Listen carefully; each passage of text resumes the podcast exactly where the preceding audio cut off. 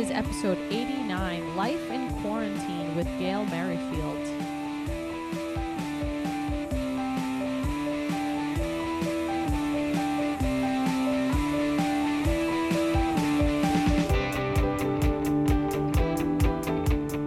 Hey everyone, so welcome to another episode of SLP's Wine and Cheese. It's Maria here, and Deb is not here because she's busy moving into yet again another new apartment.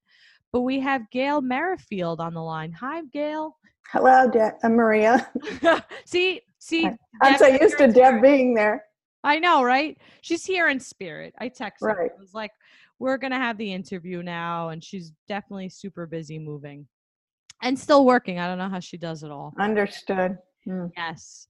So I'm having kombucha tea because I'm doing this thing. I don't know why I do these things sometimes. Just like a detox. I told myself no alcohol for the for the whole month of March, and I've been sticking to it even during this quarantine time.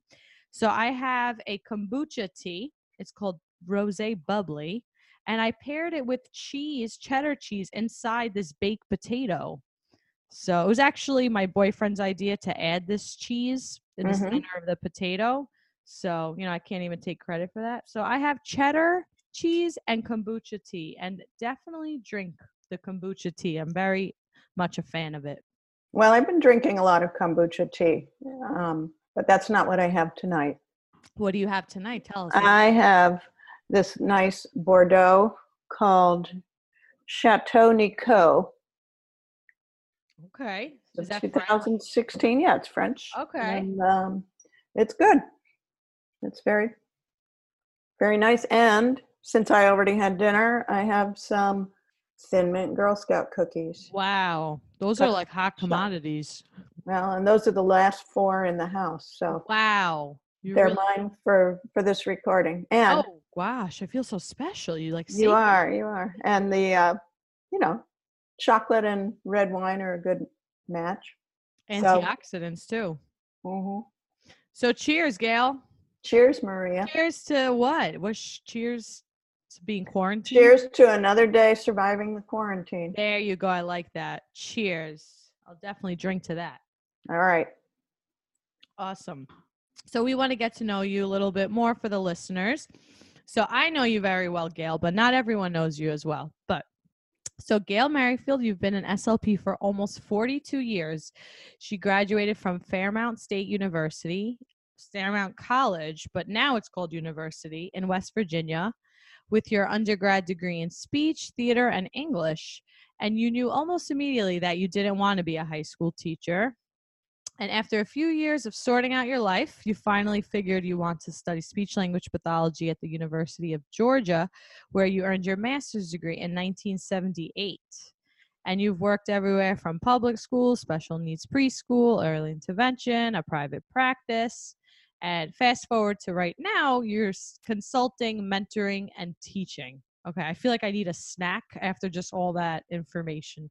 That's a lot of information, Gail, you have done a lot. So, first No. question yes. What was it like studying speech pathology in the late 70s? um, well, I'm going to have my. I didn't have anything to compare it to, so um, it was the programs then were a little more clearly divided between the universities that focused more on educational programs tr- i mean training to work in educational settings and medical people Right. who are going to go work in the hospitals um, Mhm. not that you weren't trained to do both things, but there was just, uh, for example, the University of Georgia, as a you know a state school, was, uh, you know, kind of had the mandate to prepare clinicians to primarily go work in the schools.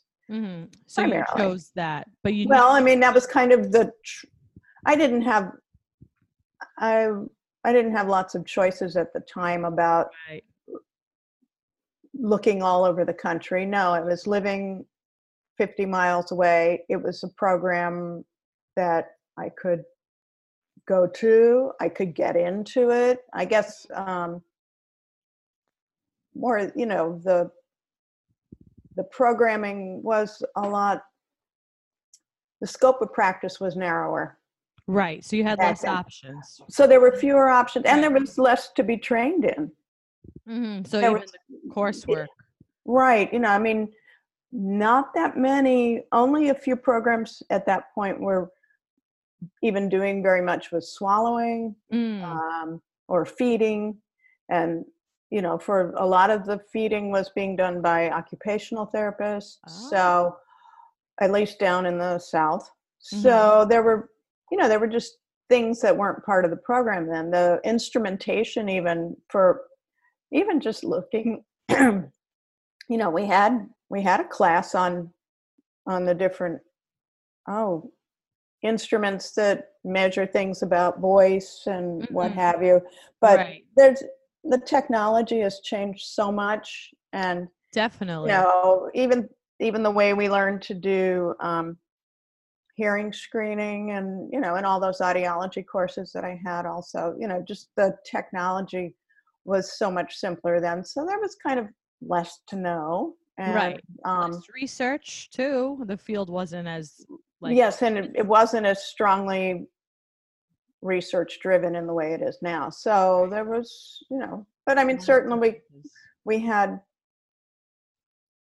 i think the training was really good for what i went out and started doing right away which was working in the schools. I i think i was well prepared for that. I had really good background in diagnostics and i had had some really good um, clinical placements Those are during my two years yeah yeah, very and- important. Right. And so I was prepared for where I started, but then everything else I needed to know, I just learned on my own over time. once you were a clinician. How did you even hear about the major of speech pathology? Because even when I studied speech, which is not that long ago, like about 10 years ago, I didn't know about it in high school. Um, I've talked about this on the show. My accountant recommended it. And I was like, what? Speech pathology? So that was in 2006. So I'm thinking in 1970, where did you even like hear about speech pathology? I didn't know anything about it really, except I did have in uh, my undergraduate studies, we we had a survey course in speech therapy, speech correction, and Oh. we had. So I had the very basic course as an undergraduate. Um, we used Van Riper's thick fifth edition. Wow. I You feel know, like I- it sounds like you were at the right place at the right time. Well, what really happened was I was working for a couple years as a in an office in downtown Atlanta and I I knew I wasn't going to do that forever, but I could type and answer phones and so somebody was willing to pay me to do that and I was figuring things out and then um, I got into I through just through a bunch of weird stuff I ended up uh, getting trained to volunteer, be a reading volunteer, Mhm. and work with um, adults, illiterate adults who wanted to learn to read. And um, so I had a couple weekends I had to go be trained, and then I started doing that on my lunch hour. That takes commitment. So that's when you Yeah. feel like you developed the love to like, I guess maybe also for languages, but helping people, helping them communicate. Um, yes, you know, I mean, what happened was I figured out really quickly that that was becoming the best part of my week, and I really liked that environment of sitting with an individual and teaching them something. And I, I was getting a lot out of it, even though I didn't know that much about what I was doing. So I said to myself, well, what's like this but not this? Right. Because I didn't have a, an interest in learning more about reading Mhm. particularly. You know, I mean, I like Right. to read, but I, you know, I get it. didn't- Yeah. I didn't, I didn't want to get better at that, but I was like, boy, I like what this is. Yes. And so then I went, oh. Speech therapy would be like this. And, you know, a few years earlier when I'd had that survey course, I thought possibly it was the dumbest career I'd ever heard of. really? Okay. Yeah. So there's, Right, you know, there's a lot to be said for maturity. Yes. And, and not making all the decisions in your life when you're about 19 or 20 years old. Definitely Um, not. Do not make any major decisions. this. So I, I was we just have some 19 or 20 year olds that are probably like, why? We're like, Well, "We'll exactly. So I, I just I pulled that textbook out again and started reading it, and it was it was the most fascinating book. I couldn't put it down. I was like, this is what I want to do. So I was like, where could I go do this? And you know, it was pre-internet. It was well before internet. oh so gosh. Where do you um, look that up? Like in the uh, newspaper? Where do you look up? Like I don't know. Um, I don't even remember. maybe the I- library? I don't know. I found out there was a program at Emory University and in Athens at the University of Georgia, and I. Um, anyway, I You just went for it. I just I can't you know I guess I wrote for the catalog or something and Oh, maybe, uh, yeah. Or call the school and they mail you. Uh, they mail you something. Yeah. So anyway, I All right. It's so funny that seems so foreign to us now. Like, how did people fill out applications before the internet? yeah with uh, Yeah, on, by hand and By you know hand, and I. I took the GRE. I got a surprisingly good score, and um, they said I could come. But you know, they said, "Well, you haven't had the undergraduate work, so you Mhm. have to do an extra year." For and they were on a quarter system, so I was like, "Okay." I didn't know how I was going to pay for it. I had no. I didn't, I just knew I had to do it, and honestly, from the moment I walked into that program, um, to everything I've done in my career. I never thought it was the wrong step I'm the same. and the wrong path. And I mean, sometimes I was not in a position that I needed to be in anymore, Mhm. work wise, but I was always in the right career. Right. So your career, I would say, has come full cir- full circle from you know student to clinician, and then you had your own practice, and now you're consulting, mentoring, and teaching. So you did full a full circle there. So what's Quite a it bit like- of stuff. yeah. Yeah. Quite a bit of stuff. What's it like to have a career for four decades? That's I don't know. I mean, I don't know. It's just what I did. It's just, it's, um, it, I'm pretty uh, connected to it and defined by it, I guess. And I mean, what's interesting is just that I've been able to sustain interest in it. And really, every time, every time a work situation just, I think I felt I had learned what I needed to from it. There was there was another situation I could go to, so. And gonna so that's really for, fortunate. I'm gonna give the listeners a little background information that you know Gail was my mentor for the prompt project, and I remember uh, you were telling me that this just goes to show you that you'll never really stop learning. Because when I took this project, like yes, I'll be prompt certified and I'll just know it all. Like that's how I thought.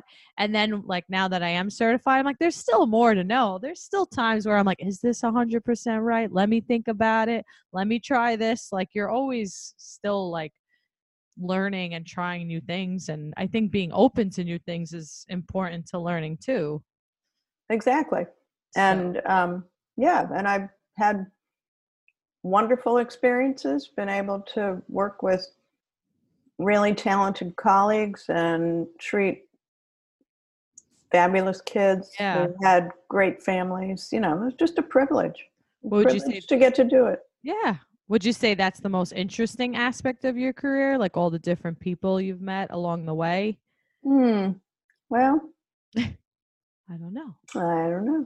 Um, I think I think part of what has kept me interested is, you know, that there have been new things to know and learn, and um, intellectually, it's been been a good stimulation, you know, and to have to kind of push and think harder and read read an article and um, talk to other people. You know, I mean, I've I've loved so many of the people I've gotten to know from this. So I don't know what's most interesting. Yeah just I mean, I- all of it maybe maybe Yeah, maybe. And all of it the whole the journey not the destination yes, I would have to say for the longest time, you know, there were different times when, you know, kind of my husband sort of thought maybe it was time to, maybe I'd like to do a little less. And I did over, but it was, years, I mean, really years into my career, that on clinically, like on a weekly basis, I would have some experience that was like, you know, discovering the new world. You Like know, I just felt like this big thing happened. I was like, oh. And each time I'd, you know, be like, I think I'm just starting to get good at this. Why would I give it up? Yeah. and so, you know, I would say that sense of discovery finally started to slow down a little bit. But that was that was a great motivator. And you know, anybody who's I just feel fortunate to have been in a position to do something that I have genuinely loved doing. Absolutely. I think that's key to like a happy life in general. Like I think that's like you have to have that happiness. Like your career is such a big part of your life and like how you I guess even how you see yourself, how the other people see you and it's like if you're not happy in your career, I feel like you're really going to feel it and it's going to spill over into other aspects of your life personally. But I mean, not saying that I like I wake up every day and I'm like, yes, it's speech day, you know, like like okay, I still gotta No, wake up, have my coffee. But you know, I definitely feel grateful that I have a career that you can learn so much. What would you say has changed in the field since you first started, like from this 1978 to whenever you officially So two years ago, um, two years ago? Okay, there we go. almost two years ago. Um, Okay. it, I think what we said before. There's more to know. More to know. field is bigger and and um, I think it's really challenging to be a generalist, but a few people still are. Mhm. And you know, I found for myself over time you start to kind of trim away. You kind of figure out the things that are most appealing Mhm. and to you and work for your personality. Um, and there's but there's so so many people who have deep knowledge in so many areas of our field now that I don't really know very much about them, you know. And, yeah, no, um, it's great. so I think that. right, you know, and sometimes it's your circumstances that dictate it. You know, I mean, I know, I know a little bit about AAC, but not like you do because you live a lot of that on a daily basis. Um, right. And I don't even know as much as let's say people who only do AAC evals or only have or their 100% of their caseload is AAC. So there's like so many different levels to a specific topic and like including AAC. mhm. What do you think has remained the same? Um, I think in the schools, the issues are still very much. Okay. yes. All right. big caseloads, lot to do, lot to figure out, um, Enough time. a lot of demands on your time, a lot of a lot of peripheral things that interrupt you kind of having a flow because you know Yes. this is the way a school runs. You know that Yeah. Well, you, now. know, you get fired. Well, now now you're really interrupted. But Yeah. um, you know, I mean, I had a, my first year out, and the other years also. But my first year, I was in a different school system, and it was a system that had just barely started having services. They had they had Mhm. not had these services the year, you know, only for one year. You And were like starting a speech. yeah, I was helping to really start it. So there was, you know, tons of tons of just gathering of information about the population and I think I had an active caseload of I want to say 75 or 80 kids a week and That's a lot. it was it was kids. it was a bunch and then and I had a wait list in addition that put the total up around 120 wow. And I wasn't the only person. I wasn't the only person in the school system. So you know, but you know, there there were just always lots of little caseload things like that. You know that that I think are challenging in the schools. But I, I have to say, I I loved that work. It was a lot of fun to be in the schools. I enjoyed six years of it, and uh, six years. yeah, and I rec- I mean, I I have a lot of respect, especially for how you and your colleagues who work in the schools, how you function and get it all done. Yeah, it's a lot. I mean, I don't know. I I've been to my seventh year now, and sometimes I'm like the wor- the years just they've all faded together. You know, they've all, I'm like, oh, that was two years ago. That was three years ago. You know, I, oh, I, we did the Aladdin production three years ago now. Like, in Right. some ways it feels so long ago, and then in other ways it feels like just yesterday. Mm-hmm. I feel like working in a school, you just like have to be on your toes, and you have to like for me at least like i want to focus on the kids and i don't want to get wrapped up in any other like bureaucracy or drama or anything like that that that happens i mean it happens anywhere let's keep it real Yeah. well, you know, like- I was going to say about the things that are the same too is, you know, I was always trying to do things that made it made what the ch- children needed relevant, you know, to the rest of their school lives, and whether that was, you know, usually it ended up being consulting and bringing material and information to a classroom teacher, but I would have also, um, you know, probably, well, I don't know. I tried to keep it really, really functional. you know, yes and, and absolutely um, but I also thought there was really a place for the the sep the pull out and the separate Mhm. setting. And I thought, especially for some of the younger kids, definitely kindergartners, I I thought they needed a break from the classroom. I thought they got a lot out of just going and having a chill 30 minutes with somebody where there was a little less going on. And I Or thought it was really useful for them. No, I hear you. Individualized attention, you know, like targeting specific skills in a specific environment. I mean, how can you argue that that's not good? You know? Well, I mean, I know there's some school philosophies that are different about that. very Um, true. Very true. I guess they argue it's not good, but I mean, the way I look at it is some skills they need some pull out to work on the skill, and then you have Mm-hmm. to generalize it to the classroom, and then through the classroom, hopefully home mhm. you know that's like i feel like the ultimate goal but you got to start somewhere but uh, in the other hand i know that budget's an issue space is an issue so it's like we got to figure this out everybody you know and every Right. school's different every school has their own culture and different personalities just a lot just like this Right. big, like pit of like like making a big pot of soup you know like is it a melting pot or it's like that it's just Right. a lot happening. So it's like Yeah. strap on your boots and get in there. Get in there. Well, and I mean, I have a lot of respect for for the work you guys do. I oh, know that Oh, thanks, it's I know that it's tough and I Wow. drank all my tea, but let's get a cheers to the school-based SLPs. and or school-based SLP. yeah, there we go. Clink. Shout out. And nothing against non-school-based SLPs. No, but I mean, I sometimes school people get kind of a bad rap. Sometimes they do. Thank you, Gail, for bringing And- that up.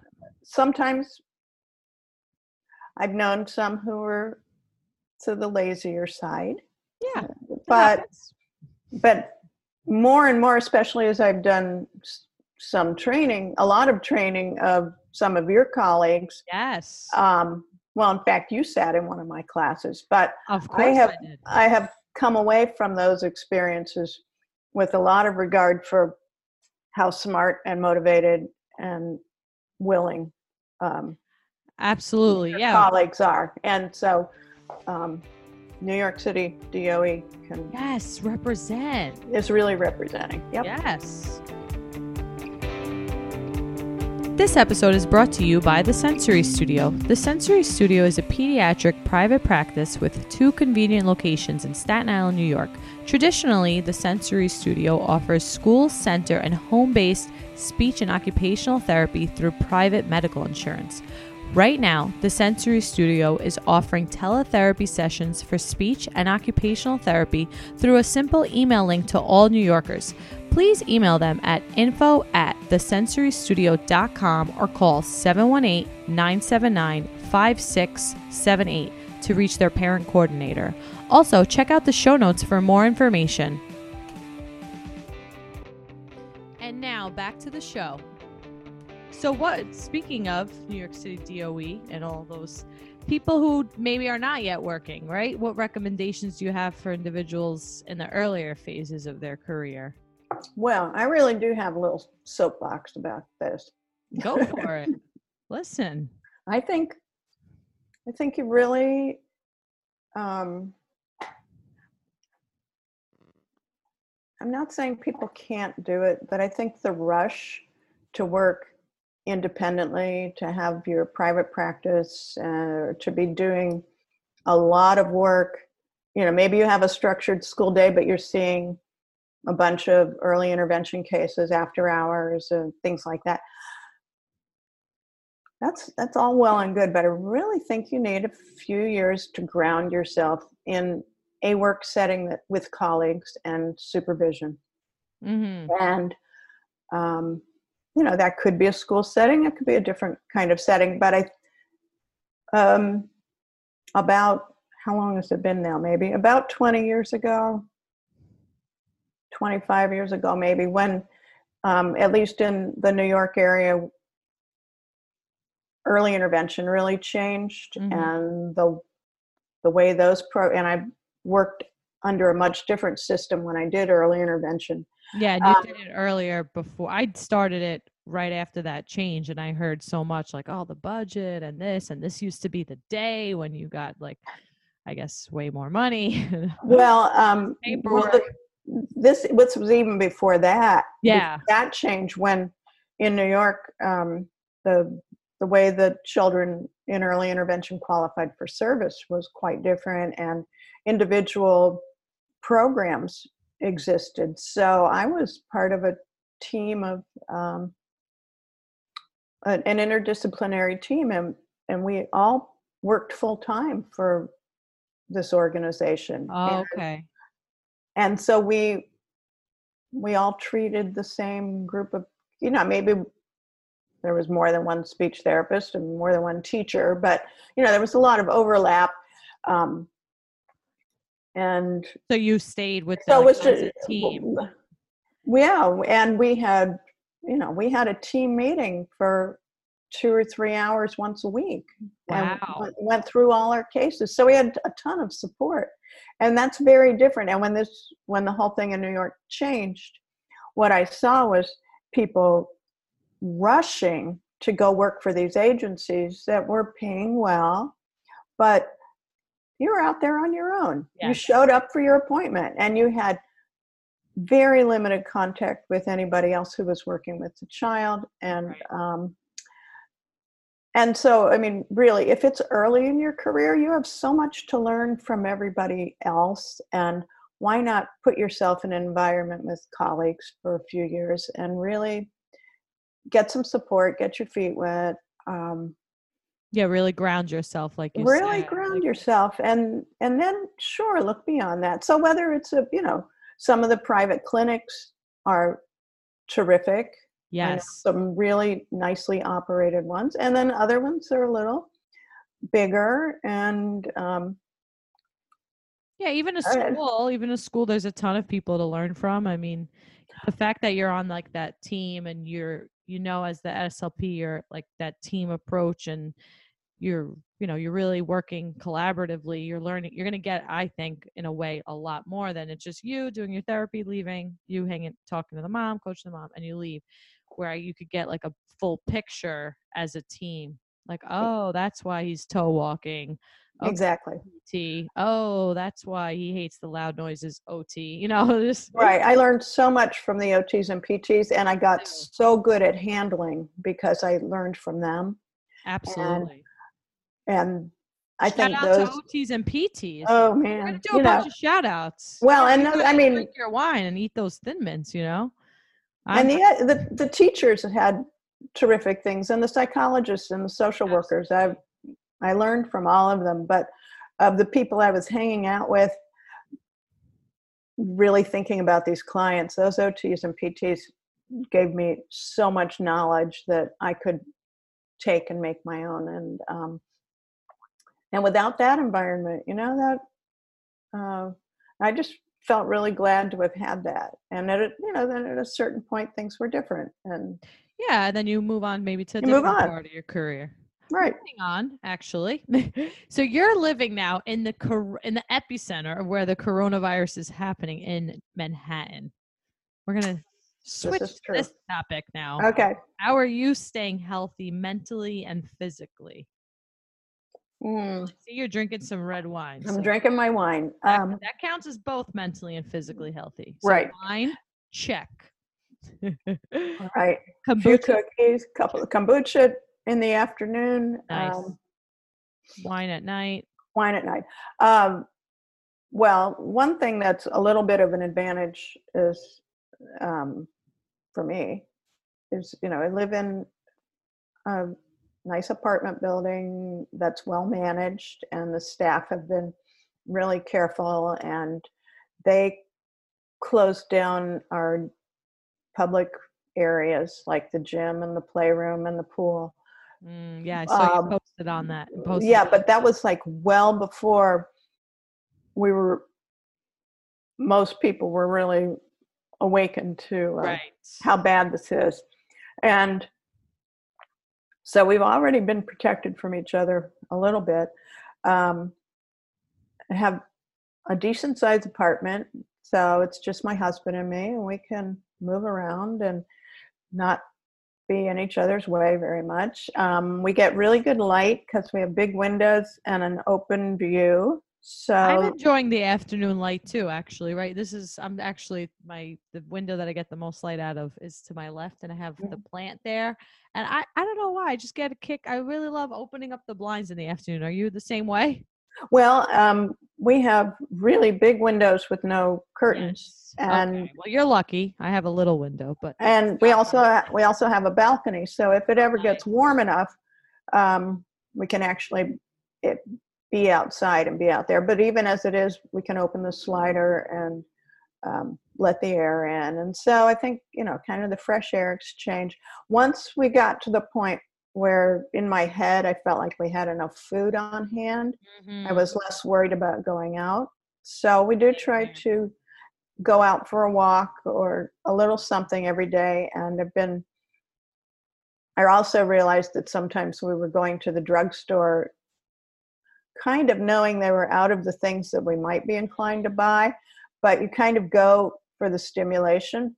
right. Let's just see what's on the shelves. Let's see what's there. and Let's just go explore CVS. go, well, you know, you Friday night. Let's yeah, you can't, you can't go to a museum. So right or a Broadway um, show. Right. So, but even now, we're really only going in, into a business if there is something important that we need. Yes. So, absolutely. That's a that's a change, um, but we're okay, and we're making we're starting to make bigger use of social media. You know, had had a meet up with my two brothers and sister and all of our spouses on Shout out to them. yeah and so it was you know it was fun and we you know they live in pennsylvania delaware and georgia so we weren't going to see each other soon anyway and it was just really comforting to all be together. Our dad is in assisted living in pennsylvania.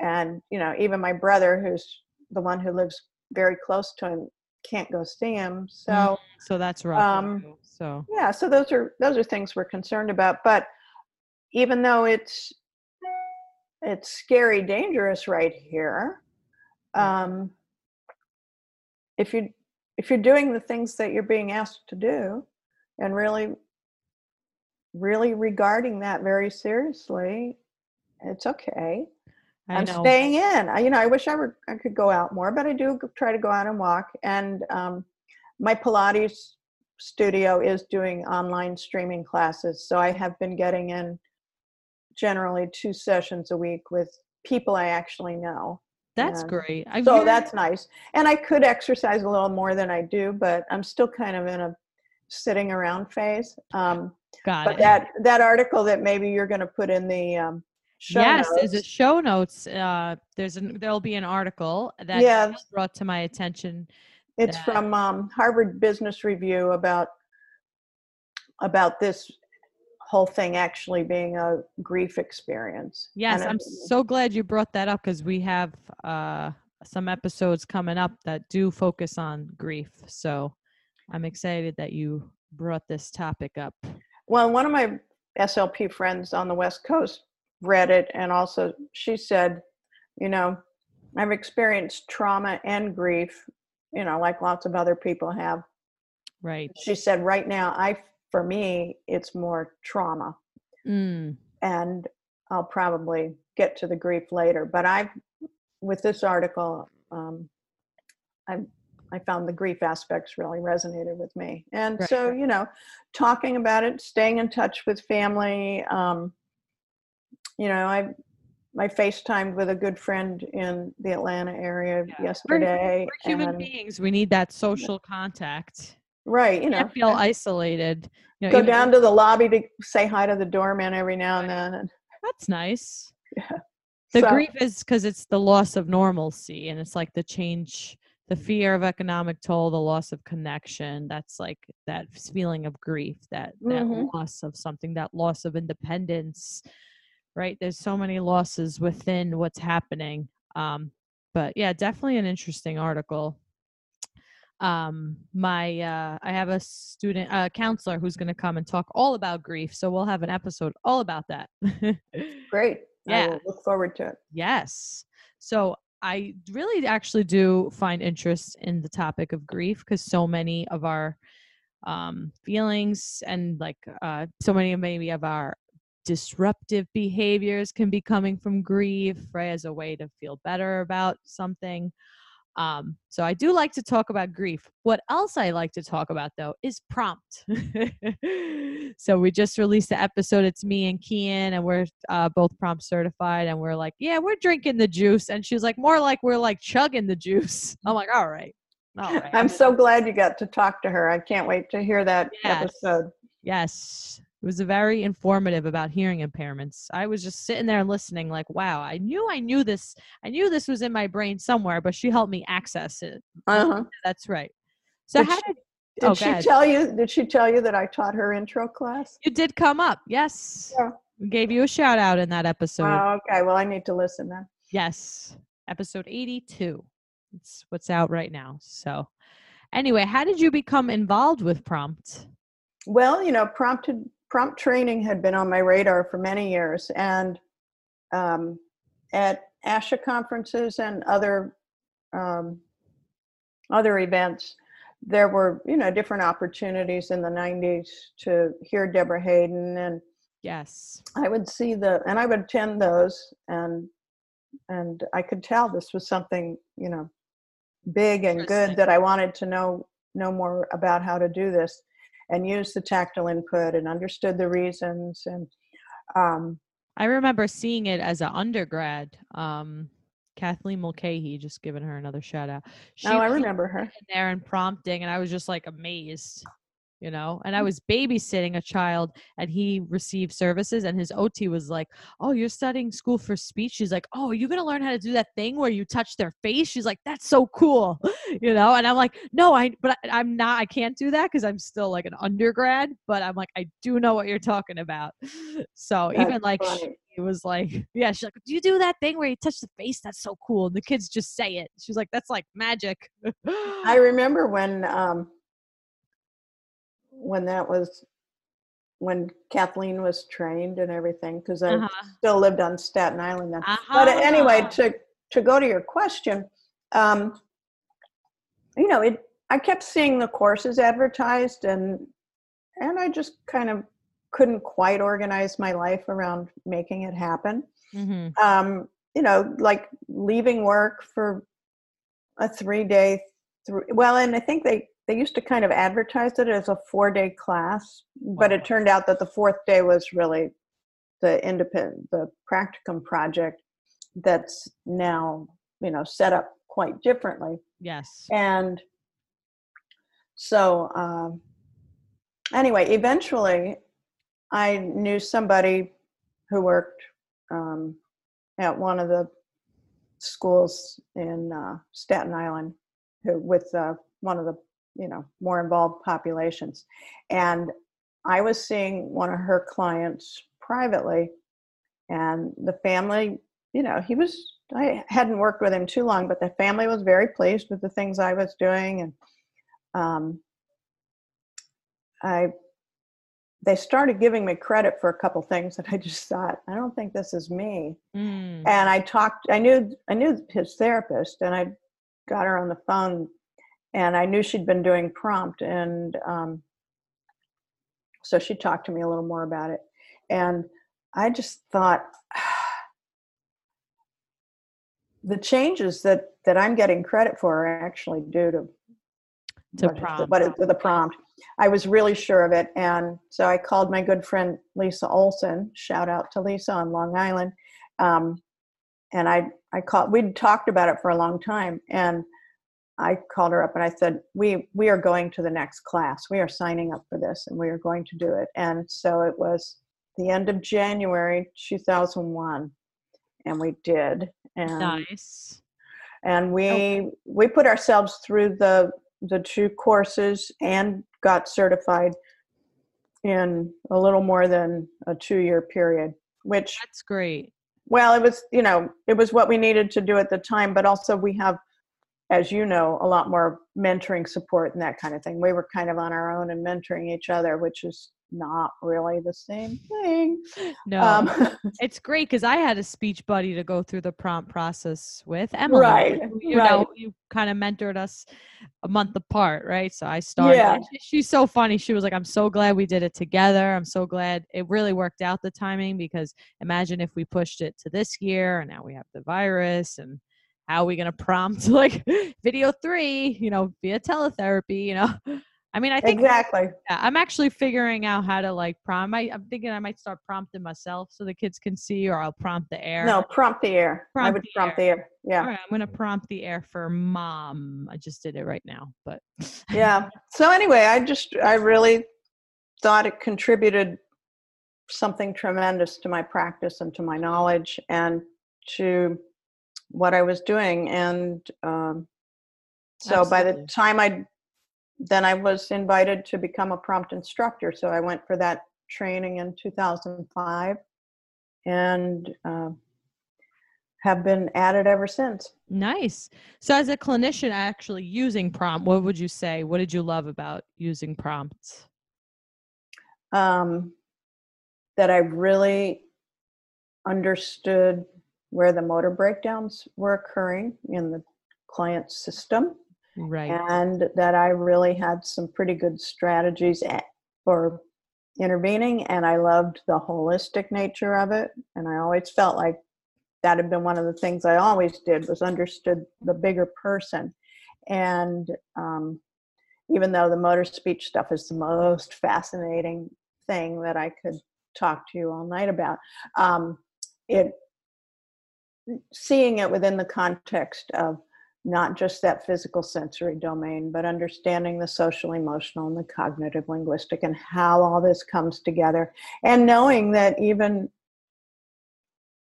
you know, I believe Emily was the one who used the phrase the other day on Facebook about using keeping your prompt brain active even if you're not able to physically touch. And that's one of the really beautiful things about this system is that it that whole approach. uh, yeah that whole Or approach goggles. and the dynamic systems theory and and how everything works together and you know as now that i have young grandchildren you really do get to see some typical development and how true that is you know how a change in one area makes everything else blossom and change on its own and that's um so i i I just think we have um, to have you back for like a motor speech episode. Maybe we'll just have because I get so many motor speech questions, and I'm like, I need to see the child before I can like, you know, because if you're telling me like, oh, they can't do this, but I'm like, oh, but I need to see what they're doing with the rest of their face, you know, so I can't always Mm. like answer questions just like blindly like that, uh, you know, No, even- even just like a quick little like, oh, what do you think? So, um, would love to have like some kind of I don't know motor speech episode. We talk about. well maybe we will that. We might have to do that, Gail. all right so, what good. about what did you love about teaching prompts, the, Mm. like intro? and- well, I really enjoy Okay. teaching the classes. I just yeah, they are fun for me. That I will say they are physically demanding. They're very exhausting, and um, over time, we've really made an effort within the organization to make the the learning experience um, more productive, better, more efficient for the participants. Um, I really enjoy having the opportunity to bring something that I'm excited about to other people. And I really enjoy getting to meet people all over the country.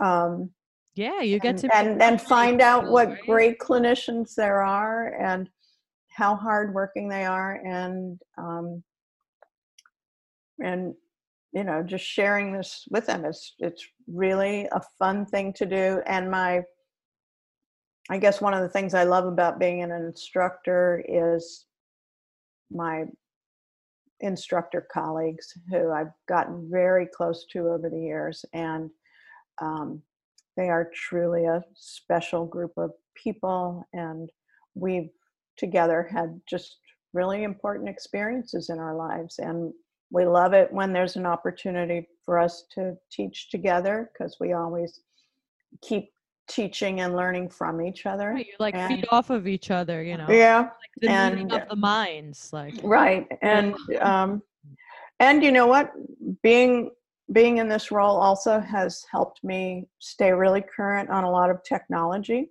and definitely problem solving and uh, communication skills. right? communication yeah and also uh, you know like thinking on your feet but also you know and, and just sort of you know you encounter challenges and problems as you're teaching a course sometimes it's the physical environment sometimes it's Technology. sometimes it's the technology sometimes it's the room is really hot and everybody's cranky and Everyone's um, hungry right before lunch. yeah and all those things you have to just sort of deal with and make it make it a happy time anyway Yeah, no, I took your class. It was great. I mean, Emily, we took your class together, and after your the um not intro, the other one. Why am I bridging bridging? bridging. bridging. Emily pushed me. She was like, "You know, we're going. We're gonna get certified." I'm like, "You think so?" No. She's like, "Come on, we're like halfway done at this point. You know, we just did right class." So and there you go and you did it I did do it. I didn't think I could do it, but I did it. Woohoo! So and you were so now you were, which brings us to speed, because so how we got to know each other even more is I met you at the bridging course, and then you know we kept your information, and then I when I was finally ready, like three years after I met you with bridging, I was like, hey Gail, I'm ready. Can you be my mentor? So um, do you have any tips for those who are mentees and even other mentors? well So maybe for the mentees, what the people that you well let me backtrack a minute first also because mentoring is something that i feel really strongly about in our field yes and it's it's sort of been a passion project of mine for a long time in that in all the years before i had a private practice um, when i worked for other organizations i never had a supervisor i reported to directly who was trained in my field mm-hmm. never. So I was always looking for people who could help me. And it wasn't until I got to prompt that I had people who actually knew more than I did about a lot of these things and uh, about something I really wanted to learn. So people were very kind and helpful to me. And I have, well before I prompted, I did work with lots of CFs in different work settings and um, was really pretty committed to giving them a beneficial experience that they could, really could grow away- grow from. And when I mentor in prompt, I can say that I um, I really understand how challenging it is to get good at this and the things that you need to be able to bring. Um, and so somebody who wants to be mentored does have to be able to um, a little bit put aside their ego and, and Yes. just sort of let it happen. your ego um, is not your amigo you know right, right. you're here and ready to learn so this other person when you like send a video or a short clip of your session to your mentor and they find like 10 different things you can't be like what isn't that the whole point of the relationship you know Right. Well, you know, you try to you try to make it happen in a good way. I know. But I'm like, just Um, tell me, tell me straight, tell me the facts. What? Just Right. tell me what I did bad. You don't even have to tell me what I did good. I don't even care. like you know, it's like well, no, but that's that's not the way to think about I it. know. Anyway, um, and see, I don't know if I have tips exactly, but I think it's an important function. And you know, when you have to teach somebody else, you learn that thing better. that's very true. So um, that's you know, right now I'm also helping. It, it's sort of a mentoring role, but um, we're training some additional instructors, and so I am somebody who's guiding one of these individuals through her process and um, and you know the whole experience is really different than than it was 15 years ago when I was trained to be an instructor. So you know that's um, that's another opportunity for me to keep explaining and talking about the prompt content and how and thinking about how do we teach that to other people and so Yeah, absolutely. I don't know if I answered your question No, about for sure. tips, but I think, and I think it, when you have experience in something and anything in the field, you really need to pass that on. Yes. You know, um, other people helped you, and I, I, I really feel like I've. One of the reasons I'm doing this now and not treating kids is I'm not willing to treat enough children in a week to have a very big impact but if i can work with other clinicians and maintain relationships with people like you you know and you and i still have clinical conversations Absolutely. um, you know that that extends my influence a lot more than if i were seeing Right. two or three kids a week Exactly. um, yeah. That's and so it's a better use of my time too definitely. Absolutely. You're working smarter, not harder. I like it. oh yeah that's Well, one of your I'm all about that life. It's like, how can we make this a little easy? Nice. Gail just polished off the wine. Beautiful. So, yeah, enjoy that. So, Gail, you could find more information about her. She is on the Prompt website, which I'll include in the show notes, but prompt.org, and you'll find her under instructors, Gail Merrifield. Right. So, Gail, you know the show. You thank you for being a listener, by the way. Um, do you have any motivational quotes you could leave us off and the listeners off with? why yes Yes. interesting that you asked that right. um I know you like quotes the way I like quotes. Right. Well, I have I have one that's appropriate for the wine aspect of this Oh, great. program. Oh, a double. Um, okay. and there's a quote from Benjamin Franklin. I don't know if he really said it or not, but he's it's attributed to him. So it could be true. In wine there is truth, in beer there is freedom, in water there is bacteria. nice. Nice. So um, one of my own little mantras is, you know, everything matters, but almost nothing matters as much as you think it does. So That's very true. I feel I like you live your life that way, that way, and you mentor that way. Like, all right, you know, don't beat yourself over that, over Yeah. that. it is important, you know, it is important. But so they were sick. Oh well, you know, we're going to move on from that. Yeah. Um, and the difference between being this is also out of my own head, but um, the difference between being just an okay clinician and a really good one does not demand a tremendous amount of additional effort. You can you can go from being like, all right, Mhm. to really impressive and you don't have to work that much harder at it you just have to get yourself to do it and you know so those are the things i was thinking about oh oh this one there's i do have one really important quote and i've really lived by this one my whole life ever since i read this in a yoga book so you'll like it because it came from a yoga book Yeah. when, when the student is ready, the teacher will appear. And I think people come into our lives sometimes to teach us something that we need to know. So I always Absolutely. consider our readiness for this particular learning. But when the student is ready, the teacher will appear.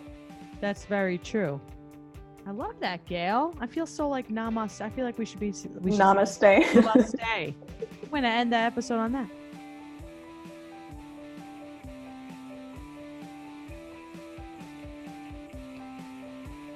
And that's the end of the episode, everyone. Thank you so very much for listening.